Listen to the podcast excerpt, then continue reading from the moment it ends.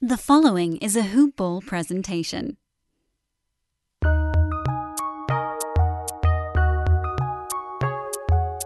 Welcome to the Fantasy NBA Today podcast.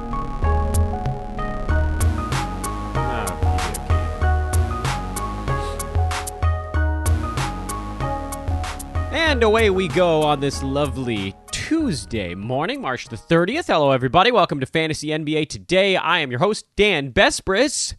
That hasn't changed. You can follow me on Twitter at Dan Besbris, DanBesbris. This is a Hoop Ball presentation. That website, of course, is hoop-ball.com. You can follow the Hoop Ball Fantasy News Twitter feed at Hoop Ball Fantasy. Hope everybody had a nice Monday. Big card on Monday night. A lot of weird stuff. And we'll obviously pour our way through it. Short card tonight, quick little Tuesday preview. But I do want to start with, it's not a recap necessarily so much as a look back.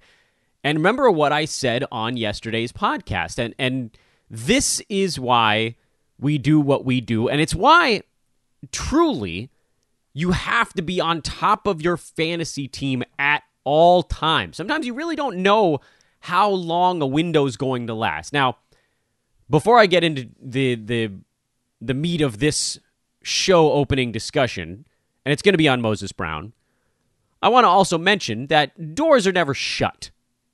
Well, rarely. Doors are rarely shut in fantasy sports. And this door, window, whatever metaphor, analogy you want it to be, isn't permanently shut. But it is closed for now. On yesterday's podcast, I said that I thought Moses Brown was a big sell high. Because in that moment, yesterday, meaning yesterday and Sunday after the Oklahoma City, what was it? Who the hell did they play on Sunday? Saturday? When the crap did the Thunder last play?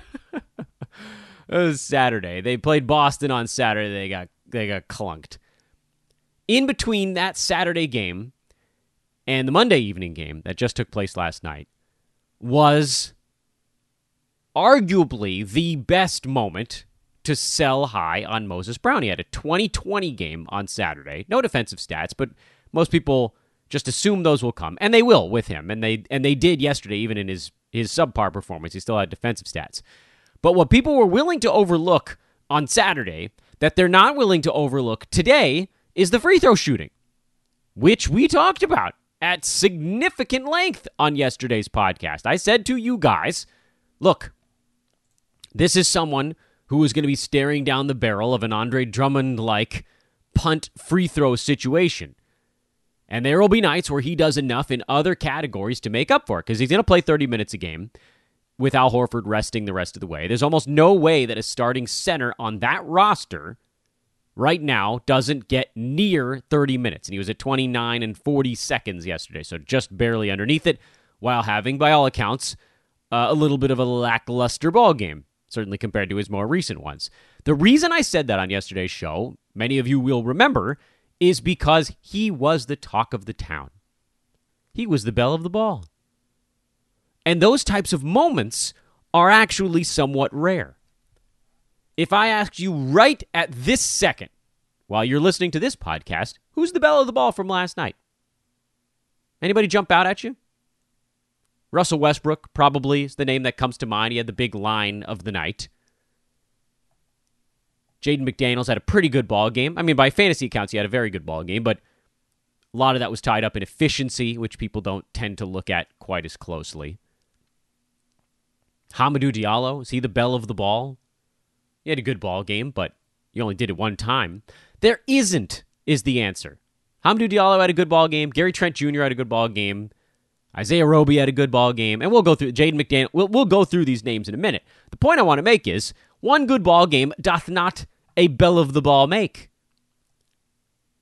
The reason that Moses Brown was such a hot topic is that he had been churning it out for a couple games in a row. More than a couple, really almost 2 weeks. He didn't quite burst onto the scene, which was fortunate because it gave us a couple days, whatever, to get him onto our rosters. We have a lot of Moses Browns here on this podcast and those of you listening to it. Because his first game, he played 19 minutes at 8 and 12, and people were like, ah, okay, well, 19 minutes. And I was one of them. The next one, he played 27 minutes at 9 and 9, and that's when we all picked him up. Not because 9 and 9 is going to blow the roof off the building, but because he played 27 minutes with Al Horford in the lineup. And from there, it's just been a rocket boost, pretty much. He had a 20 and 16 game mixed in there, an 18 rebound game, a 5-block game, a pair of 3-block games, 19 and 12, 21 and 23, back-to-back big ones from Moses Brown there on the 24th and then the 27th of March. And so, when someone does this for what you can sort of ignore, they had that 5-3 game against Clint Capella in Atlanta. Outside of that, 20 and 16, 13 and 14, 4 and 18, 19 and 12, 21 and 23. Just a series of double-doubles other than the 4-point performance. But that one came with a steal and 3 blocks. And 18 I mean, that number really jumps off the page. 18 is a big-ass number.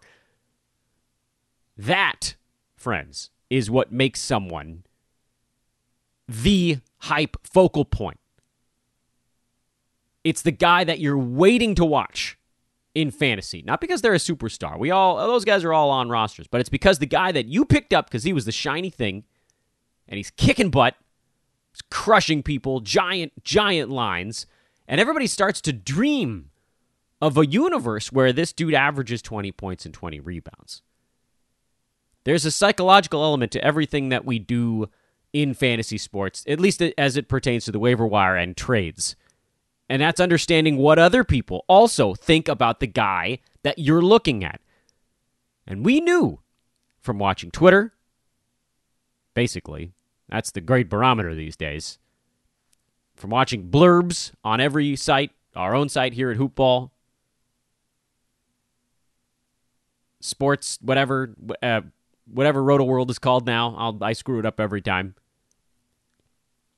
The sites that have these little snippets on guys, projections on guys, that get a little overclocked because it's natural. It's human nature to get caught up in the whirlwind. Now, let me also add, I want to add here, like I said yesterday, I don't want anybody to get the wrong idea. I like Moses Brown the rest of the way.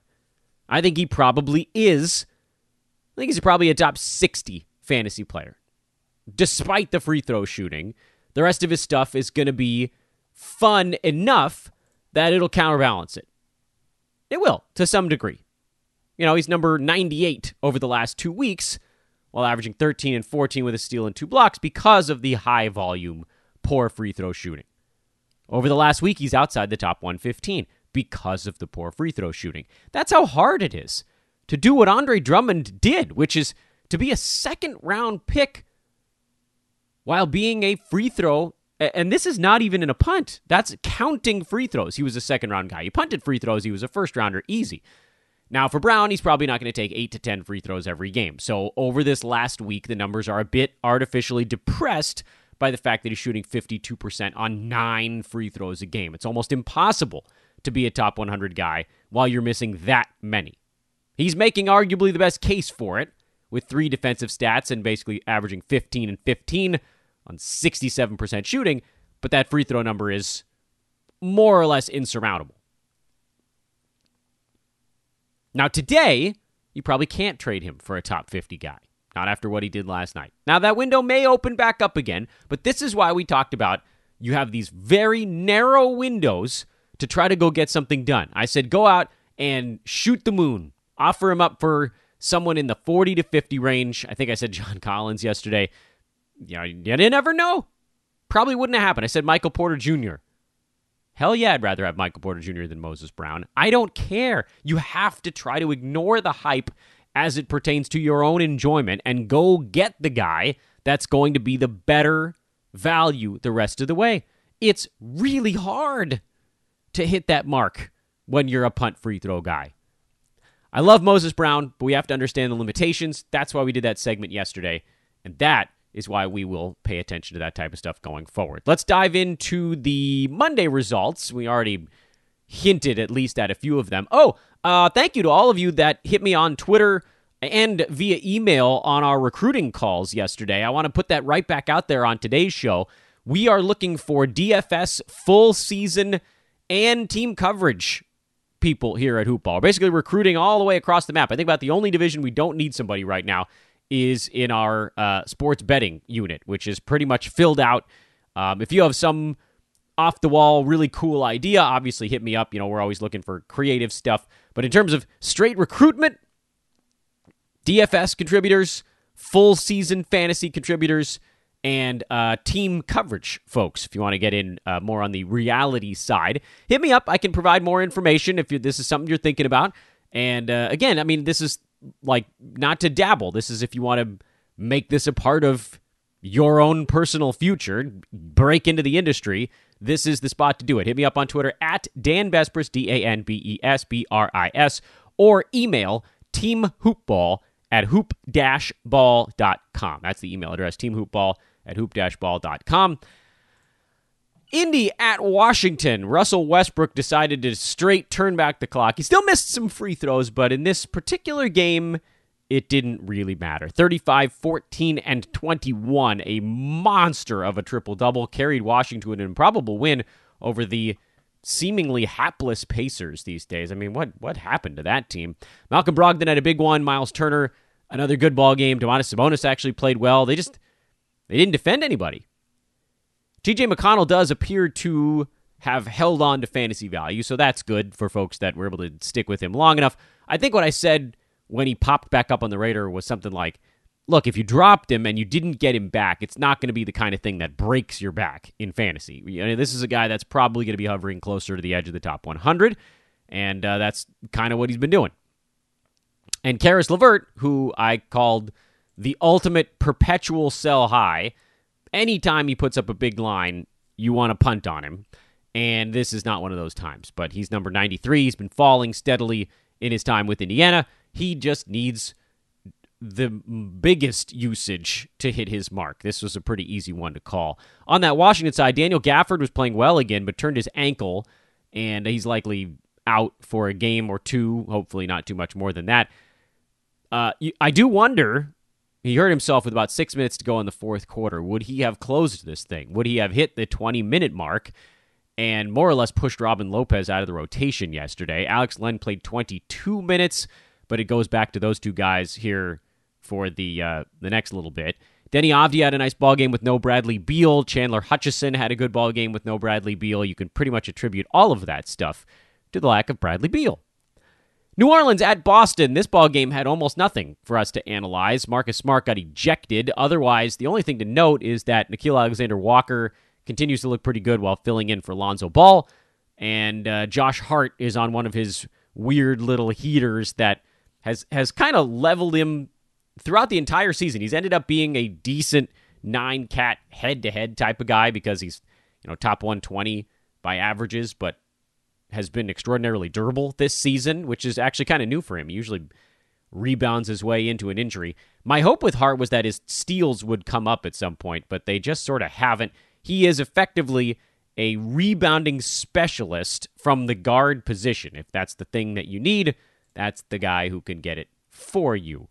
Not really my favorite outside of, you know, more of streaming and such of that nature. Let's just keep moving because that game was not particularly fantasy interesting. Miami beat New York in a, ugly would be probably the nicest way to put it. Adebayo was great. Jimmy Butler was solid. And for Miami, we were watching to see if Trevor Ariza had sort of locked down the power forward spot. And the answer is no, he did not. Nemanja Bjelica was not the reason why. It was actually Andre Iguodala in this game, who logged 25 minutes off the bench. I actually am going to give Ariza one more game on my Roto Gamescap bench because I do feel like Iguodala got extra run to deal with Julius Randle. I think many cases that won't happen. Randle happens to be one of the biggest, strongest power forwards in the NBA right now. Most of the time, Miami can go a little bit smaller, go with a little bit more offense, play to stretch the floor a little bit further. And so that's why I'm going to buy him one more ballgame. I know this one was ugly, but he did start. He was the starting power forward. And so with Victor Oladipo headed into town, that's also one reason to kind of assume that It's probably not going to work. But, you know, and I give it a 10% shot. I'll buy it one more game. Just because the other guys that popped up yesterday, we already mentioned them, you know, none of them was super compelling. Some of them you could probably flip out depending on your league settings, and we'll get to those guys in a minute. The Knicks, Derrick Rose is an ad. He's back up over 25 minutes a game. He's a 26 here, 29 in the last one. He's just slowly getting his wind back, so I would expect the steals to probably come up. Or assists, excuse me, should probably come up a little bit over time. Alec Burks pushed back to the bench with Reggie Bullock back. You know, when this team was healthy before, Burks got a little bit marginalized. He only took 4 shots in this game, which I think is, you know, this is also an extraordinarily slow basketball game. Both teams were running slow, plodding offenses, and that doesn't really help Burks all that much. I think you could probably give him one more game against a team that's not Miami, but it's also possible that that was the Bullock return and the Rose return kind of coming near the same time. That may have ended up kind of wiping out Burks, but I wouldn't drop him prematurely. And then Nerlens Noel, you know, we already talked about him plenty, but with Mitchell Robinson out the rest of the year, he's locked in. I spent a bunch of time on yesterday's pod talking about Jaden McDaniels, who promptly came out and posted a great line sort of right in my face, because I said, I need rebounds from this guy if I'm going to consider him on yesterday's show. And then he put up 7, which is pretty good, actually, alongside Karl-Anthony Towns. 7 was more than I could have expected. He was hovering more in the 4 range. So the question, I guess, now, and, you know, Brooklyn likes to play fast. Minnesota likes to... Dude, the Wolves took 103 shots in this game. It's actually borderline remarkable that they lost. They just couldn't get any of them to go in the damn bucket. The Nets did everything they could to give this game away. Sticking on the Wolves side for a little bit, Malik Beasley, super rusty right now. He'll be fine. This is actually a buy low, if anything, because he'll more than likely start to get things going here pretty soon. Still have no real word on D'Angelo Russell. I'm assuming he's just going to sort of pop up at some point here. And when he does, Ricky Rubio probably completely vanishes. Not that he's not most of the way there already. On the Jaden McDaniels front, I mentioned on yesterday's pod, I thought he probably was more suited for a next year fantasy surge, if only because there's just kind of nothing left over on this team. When you're behind Cat, high usage, Anthony Edwards, high usage, Beasley, high usage, D'Lo when he comes back, high usage, that's a lot of mouths to feed. And while I love McDaniels for his real-life defense, and it did translate in yesterday's ballgame, he'll get you a block in his time on the floor. 4 is not something you can expect on a nightly basis. And I don't think the 7 boards and 4 assists is accurate to what he'll likely do. You're probably looking at more like 4 to 5 rebounds and 1 to 2 assists. So yesterday's game was really a best case scenario. He's the starting power forward. They love him. We said that yesterday too. I don't want you guys to get it twisted. I like Jaden McDaniels. I think this has... I'm going to throw him into my lineup, and he's going to give me the 9.3 rebound, 1 block game that really is more befitting of a streamer-level guy. And I think this was probably a streamer-level guy having a really big night, which is kind of also how I feel about some of the other names that popped up yesterday. But if you're in keeper or dynasty leagues, yeah, jump on him immediately, because he could, if his offensive game evolves, and if he gets... say a little bit stronger and improves on the rebounding front, well, then the sky's the limit. Brooklyn side, we're seeing our buddy Joe Harris kind of getting iced out a little bit here lately. There's just sort of a lot of guys that all feel like they deserve to shoot the basketball. Blake Griffin, Jeff Green, Nicholas Claxton, who you guys know I've been bearish on. LaMarcus Aldridge hasn't even shown up yet.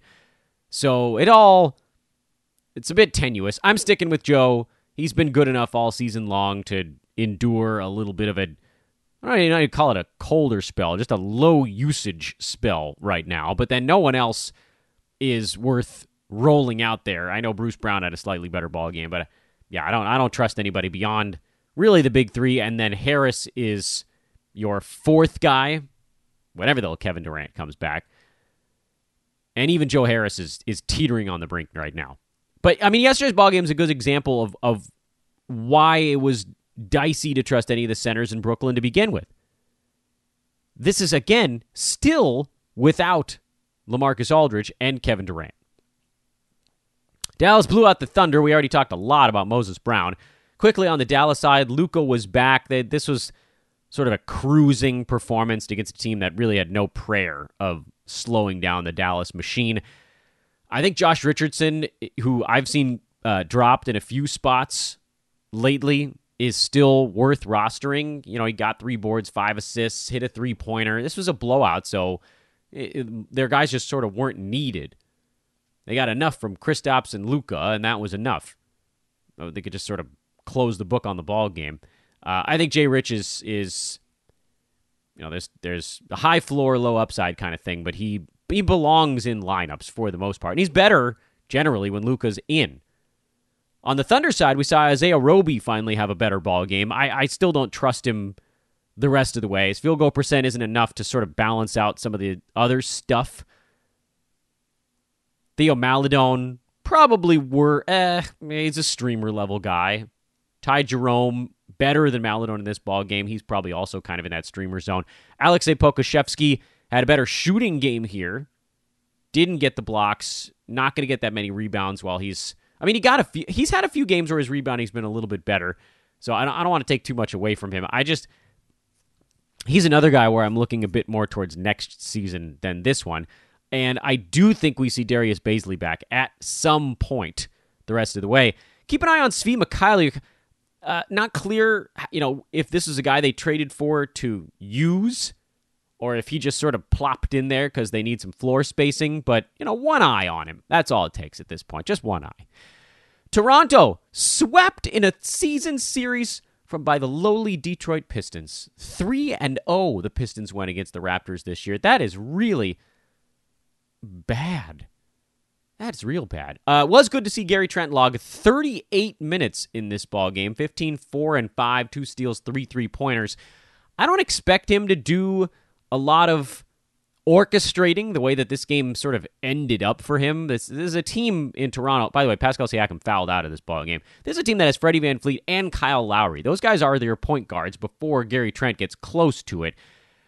And we know enough about Trent to know this is more of an outlier. The 15 shots was nice. That's the number. You know, the field goal attempts is something I could convince myself is sustainable. 13, 14, 15 shots on some nights. But the assists, nah. Steals, nah. We saw what he did in Portland when CJ McCollum was out. And admittedly, Dame was your primary orchestrator on that club. But again, it's not like he's going to a team where he can move into more of a facilitator role. He's behind 2 guys again. He's a points league guy, if anything, streamer level, who happened to have a good ball game. All right, Detroit. This is one that requires a little bit of attention from us, so I don't want to rush through it too much here. Mason Plumlee had 5 fouls in 18 minutes, so if you're looking at the Plumlee-Isaiah Stewart minute split and thinking, here it comes, don't get ahead of yourself. It's possible that it's on the way, but that one is pretty well situated as a timeshare as long as Plumlee is actually healthy, and he is right now. Jeremy Grant is 100% out of gas. You might even be wise to bench him until he shows signs of busting out of this shooting funk. Everywhere else on the floor, we have questions that need to be answered. Where's Dennis Smith Jr.? How bad is this back injury? Because if he gets healthy, he steps into a monster role. I mean, Wayne Ellington played 21 minutes as the starting shooting guard. Sabin Lee, 26 minutes as the starting point guard. Frank Jackson at 17 minutes. Corey Joseph played 24 minutes and was actually pretty good from a fantasy perspective yesterday, but I know enough about Corey Joseph over the years to know what he actually is in fantasy. He's a guy who's outside the top 250 in 22 minutes a game this season. His steals numbers are fine. Like, he's always been okay at steals. Assists have generally not been all that great for him, despite basically being a point guard. He doesn't shoot the 3-ball. His free throw percent is good, but he doesn't take any. Doesn't generally score very much. And rebounding is whatever, average for a small point guard. So no, you're not racing out to pick up Corey Joseph. If he somehow ends up as a starter on this team, that changes things a little bit, because then you're looking at 30-some-odd minutes, and it's You know, it's pretty easy for a point guard to get value in 30-some-odd minutes. I just don't see that happening. You know, if Dennis Smith Jr. comes back, he probably starts. When Killian Hayes comes back, he works likely to a starting spot. And then the other note on yesterday's game, by the way, Sadiq Bey, just keep rolling with him. I don't know why he's popping on and off of rosters in leagues. He's been quietly just fine pretty much since the moment Blake Griffin was cast out of town. He's on waiver wires. I don't get it. I mean, he's pretty much been a top 90 type of guy since Blake Griffin left, and that for stretches better. I guess teams don't need great free throw shooting, three-pointers, scoring, some rebounds. And, it's a weird one. He should be more heavily rostered. His ownership went down in Yahoo leagues over the last couple of days. He had 19, 3, and 4 in this one. I don't know what people wanted out of this kid or what they were expecting. There was some sort of expectation that wasn't met, but I don't know what it is. That's just improper expectation setting. Because for sure this dude belongs on fantasy teams. It's not even a question mark. And finally, the last point is Hamidou Diallo, who played 27 minutes, had 19 and 10 with a steal, 2 blocks, 3 assists, a 3-pointer, 6 out of 10 shooting, 6 out of 7 at the free throw line, and might be attempting to trick us into thinking that he can be a 9-cat type of guy. But we know better, don't we? We know that Hamidou Diallo is a fairly wretched free throw shooter, and because of that, his athleticism, a guy that gets to the free throw line. He was taking 4 free throws a game in 23 and change minutes with Oklahoma City this year. And I know he's actually 8 for 9 in free throw shooting since joining the Detroit Pistons. But people are who they are. They are who they are. And I know the athleticism, the rebounding, a lot of this stuff feels fairly exciting. And he's a pretty good rebounder for kind of a guard wing type, really. He's a shooting guard by trade, but, you know, he's basically a wing. You know, he was averaging over 5 rebounds a game with OKC, and he grabbed 10 with Detroit yesterday. And the steals and blocks are not bad, but also we don't want to get too crazy about it.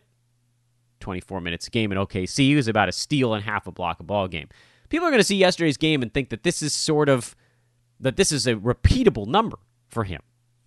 And it's not.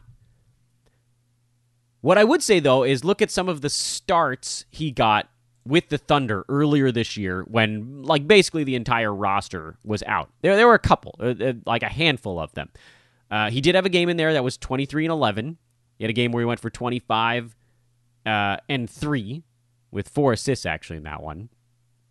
And he went on a little stretch where he made some free throws. I think he was like 16 out of 18 during a little hot run.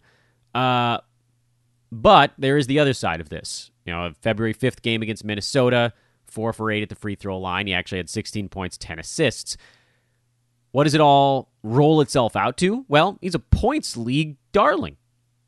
Absolutely. If you're in a points league, you pick him up immediately because it does look like Detroit's going to give him a shot, see what he's got in the tank. He'll score some points. He's not bashful. Like, when he's out there, he'll take some shots. If he's playing 27 to 30 minutes a night, he'll get his shots up. And his field goal percent is fine, but that, again, points league doesn't matter all that much. But in category leagues, he doesn't shoot the 3-ball. He's bad at free throws. His turnovers are actually relatively high for what he does passing-wise on the court. And the steals and blocks, they are okay, but I don't think they're quite as high as people, myself included, have kind of convinced ourselves as what they are. He has these games where he explodes for, you know, 3 steals and a couple of blocks, and his energy will lend itself to having those games pop up every once in a while. So yes, there's some upside here, but again, I will stress it's very hard to have big time category league value if you are, almost by all accounts, kind of a punt free throw guy. Like, you need to be so good in other categories to counterbalance that. And so this is another guy that, yeah, you probably pick him up. See how this thing goes. Roto Games Cap, I'm likely leaving him on my bench for now. if he posts another one or two good ball games in a row, you move him. Basically catch him on a run where he's making free throws. Let's say he goes like, 5 for 6 free throw shooting in the next ball game and then goes 2 for 2 in the one after that. The down one is coming. He's got a 3 for 9 in the chamber at some point to weigh that thing out the other direction. If he has 3 good free throw shooting games in a row, puts up some double-doubles, see if you can move him for like a top 65, 70 kind of guy.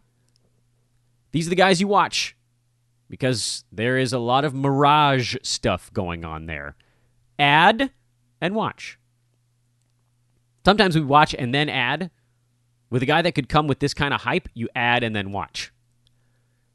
Memphis beat the Rockets yesterday. Grayson Allen left with hip soreness. That's some old man stuff right there. I know some hip soreness. And De'Anthony Melton got to take off. Thank the good Lord. I mean, it is really a one-to-one thing here. If you know Grayson Allen is missing the ball game, you fire up your De'Anthony Meltons as fast as you possibly can because he is a top 50-level fantasy guy when he sees those kind of minutes. And it's not even debatable. But it's remarkable how little they think of Melton when Grayson Allen is freaking healthy. Hurts my soul. It really does. It hurts my soul. Meanwhile, over on the Houston side, no Christian Wood again, so Kelly Olynyk, starter edition, is power boosting himself all the way into the sun right now. 25, 9, 2, steal, 2 blocks, good percentages. He's a streamer with some potential benefits. I don't think you immediately drop him when Wood comes back. You certainly ride him for now. Kevin Porter Jr. off ball. We've talked about the issues that presents. He steps into his giant money when John Wall goes down, which will happen. But, most of these teams still have, between 25 and 30 games left. We're not that close to the end of the year yet. So you're probably still looking at least a couple to a few even more weeks of this. Jayshawn Tate looks awesome. He's the guy that's taken that step forward in this post-trade deadline stuff. So Tate's a go.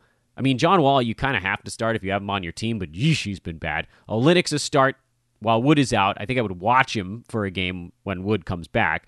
Porter, you're starting because he's playing giant minutes, and he's starting, but everybody else I think you could probably leave on the waiver wire. Daniel House came back from a personal absence and was bad, and it's there's really almost no ceiling with him, so less exciting type of ball player as well. Kings beat the Spurs on the road.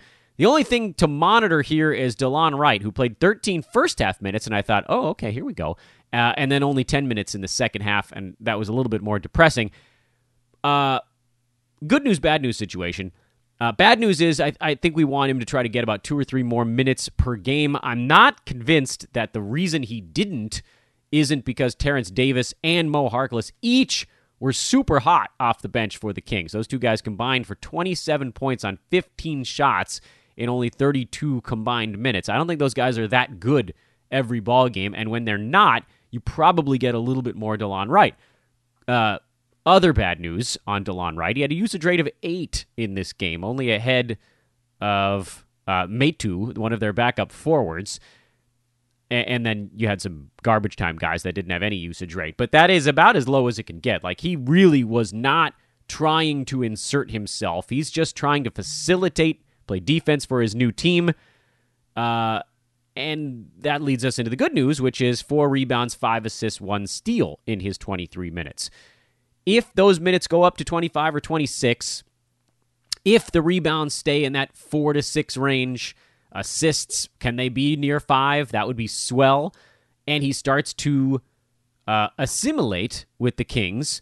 You'll see a few more shots go up. You'll see him score. I don't think he breaks 10 points a game, actually, with this team. But 8 to 10... would be more than enough. Give me 9 points, 4 rebounds, 5 assists, and 1.5 steals, and that still puts him on my roster. So where I can, I'm trying to hold on a little bit longer. It's not, especially because the Kings are actually trying to win some games right now, so they're not going to just force DeLon Wright into the action, and he's been the perfect new teammate to say, look, I'm going to do the things I'm best at while you guys are rolling here. De'Aaron, Rashawn, Buddy, whatever, you guys go score.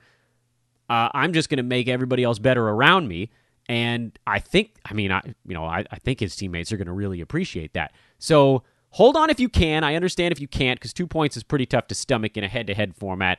But, like, he's healthy. He's playing. I think his role is going to slowly increase on this team, and that's a good thing. Understanding, of course, the limitations that we don't have forever because it is almost April.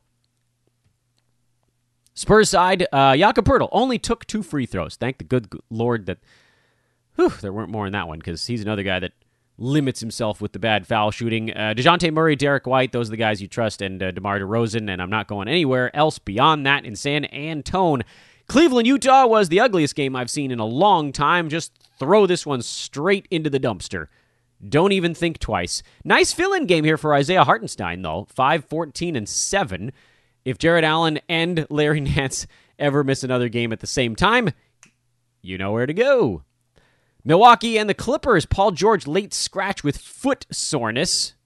Allowed Luke Kennard to get lava hot in the second half. He was just bombing them in from everywhere. No, you're not going to trust that to keep going. Terrence Mann has looked really good with some players out for the Clippers as well, as kind of like a weird point forward-y, defense-first guy that like to kind of replace Reggie Jackson minutes. Reggie is your scoring point guard, and then for Mann, they go big, and they kind of go point guard less, but he will guard the opposing kind of point of attack guy. Marcus Morris had 25. We've been talking a lot about him and kind of the high floor, but somewhat low ceiling.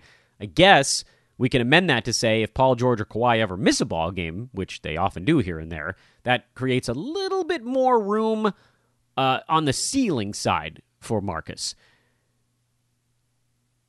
I would consider streaming Terrence Mann as just a sort of footnote on this thing, but I don't think he's an ad the rest of the way. And then the Bulls, working on trying to get Vooch into the mix. He looked better in this one, but Zach LaVine was a wreck. 4 for 16 shooting. This is probably his worst game of the year. Satoransky had 14 points, 8 assists. Thad started at power forward over Lauri Markkanen. So hold on to Thad. Obviously hold on to Zach LaVine. Satoransky, you probably hold with the knowledge, again, that there isn't a great deal of upside there. And just sort of watch how this thing plays out. I think you want to watch Bulls games if you can, because it's a gradual thing, working a key player into the mix the way they have to with Vooch. And then some backup guys, too. Troy Brown, Daniel Tice, guys like that. They're trying to get a lot of guys into the mix. When it starts to click, you'll see it. It'll be pretty obvious to the eye. Because right now, they're disjointed. The offense is weird. Like, they were making shots for the most part, but 19 turnovers. And then defense is also something we talked about on the betting side of things. When you're working a lot of new players in, communication issues are a big deal, and it takes a few games to work that stuff out. And the Warriors are just an awful opponent to have when you don't have great communication on defense yet, because they're all over the place. Warriors are not running a typical offense. They're running the get Steph open package. And that's tough, man. You need to be prepared for that. If you are, you can slow them down. If you're not, well, you get yesterday. James Wiseman, 28 more minutes for the Warriors. He's kind of on the cusp now of, I think he probably moves into points league territory before he moves into category leagues. He didn't take any free throws yesterday, but we also know he's not very good at the foul line. The blocks are kind of on the way up. He's probably, he's been over-rostered all year long, and it's possible now that James Wiseman ownership, while it might not fluctuate very much, the folks that held on for 3.5 months might get a little bit of value on their investment, but we're still, in my estimation, not quite there. And that's about it on yesterday's card. A lot of interesting stuff, a lot of weird stuff, a lot of guys with kind of the low upside types that you have to weigh what you actually want. Turning the page towards, what the hell is today? Tuesday, turning the page toward Tuesday, and reminding you once again to please hit me up if you want to be part of our recruiting process here at Hoopball, at Dan Besbris on Twitter, DanBesbris, email teamhoopball@hoop-ball.com. And, of course, check out our buddies at mybookie.ag. Open up an account with promo code HOOPBALL, HOOPBALL. It's on the third page of sign up. I believe it's good everywhere in North America as well as other places, although I don't know exactly where. We've had some questions as where it's functional, and everywhere in the U.S. and Canada. I can speak to that for certain. And then I also know that there's some other spots where it is functional on the globe as well. Awesome customer service. I would also recommend learning a tiny bit about Bitcoin. It makes it very easy to get your money in and out of MyBookie. You can make a deposit in about 6 minutes. You can make a withdrawal in about 1 to 2 days, which is way faster than most online books, 5-10 years ago, where it was like, you got to send us a copy of your driver's license. And then 3 weeks later, you get a letter back that's like, this wasn't good enough. And then 2 months after that, you try again, and your money is just lost in the ocean somewhere. This is quite simple. I've moved my money in and out many times with no issues at all because of just a very simple Bitcoin account, which, by the way, I was terrified of as well. But as it turns out, you just open an account and you buy it almost like a stock. You buy it like a stock. There's Robinhood, there's Coinbase, there's other places where you can set it up. It takes like a week, I think, to get everything credentialed there. And then it's really easy. You just move cash in and out. You can make your first deposit on MyBookie with a credit card, too, if you don't want to wait for all the Bitcoin stuff to clear that first time. So go to mybookie.ag, promo code HOOPBALL, HOOPBALL, wager with us here at hoop-ball.com. Let's have some fun. Slowly grow our bankroll. Do it all together. When you make that first deposit, do hit me up. I got a prize for you. It's a fun one, too. You'll like it. And I've already told you how you can get in touch with me, so I'm not going to repeat myself there. Tonight, Charlotte is at Washington. Malik Monk, his health, I suppose, is something to keep an eye on that Charlotte side and what that does to Devontae Graham, who's been on a little bit of a heater. Who's healthy for the Wizards? That's it on that ball game. Philly at Denver. The Sixers, towards the tail end, not quite, of a pretty long road trip, still missing Joel Embiid and still finding ways to win some ball games. Nuggets working in Aaron Gordon. That's definitely something to keep tabs on with Denver, and whether or not that has any impact on Will Barton remains to be seen. Can Dwight Howard actually play an entire ball game? I don't know that against Jokic is the place to put money on the yes, but we shall see. Orlando, guys, Terrence Ross is finally probable. And sure enough, yesterday on a weekly lineup show, I was like, I don't know how you can start a guy who hasn't played in 7 ball games and has just been questionable for 2 straight weeks. Well, probable. He's probable. And we actually got that word yesterday, so it was early enough to drop him in. Thank goodness. He's going to get as many shots as he can handle. I do want to see what guys like Otto Porter are going to be doing. Mo Bamba, Wendell Carter Jr. There are a lot of names in Orlando that we should be keeping tabs on. And then on the Clippers side, this game feels like a spot where everybody could get rested if they think they can just sort of cakewalk through. We'll just keep watching guys like Terrence Mann in this fill-in role, Marcus Morris, who's been pretty good here lately, but nothing substantial on that Clippers side, at least not the way that, Magic. There's a lot of things we want to learn on the Orlando side. Hawks. DeAndre Hunter, it sounds like he might actually get in there today. That would be a really big deal. He's questionable, but I think there's an expectation that he's going to try. So we'll see what happens during warmups. He's a game-time decision. That's a good sign that they haven't erred towards full shutdown yet. I don't know if that means he's going to play, but at least it's close.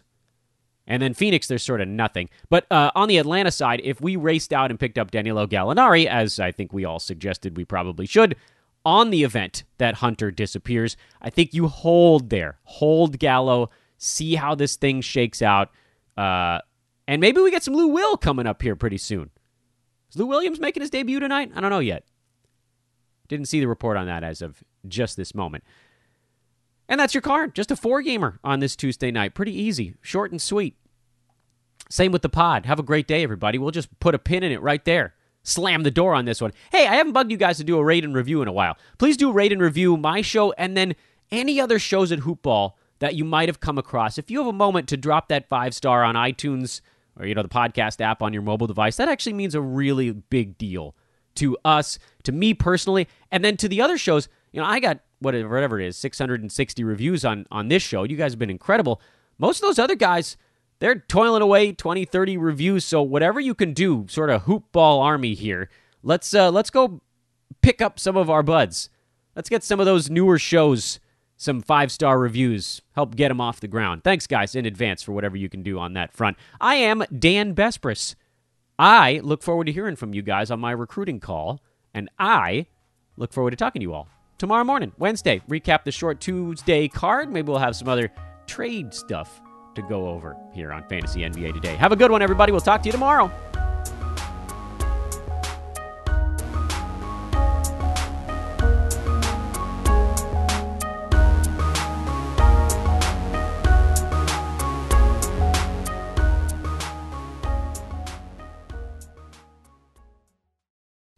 This has been a Hoop Ball presentation.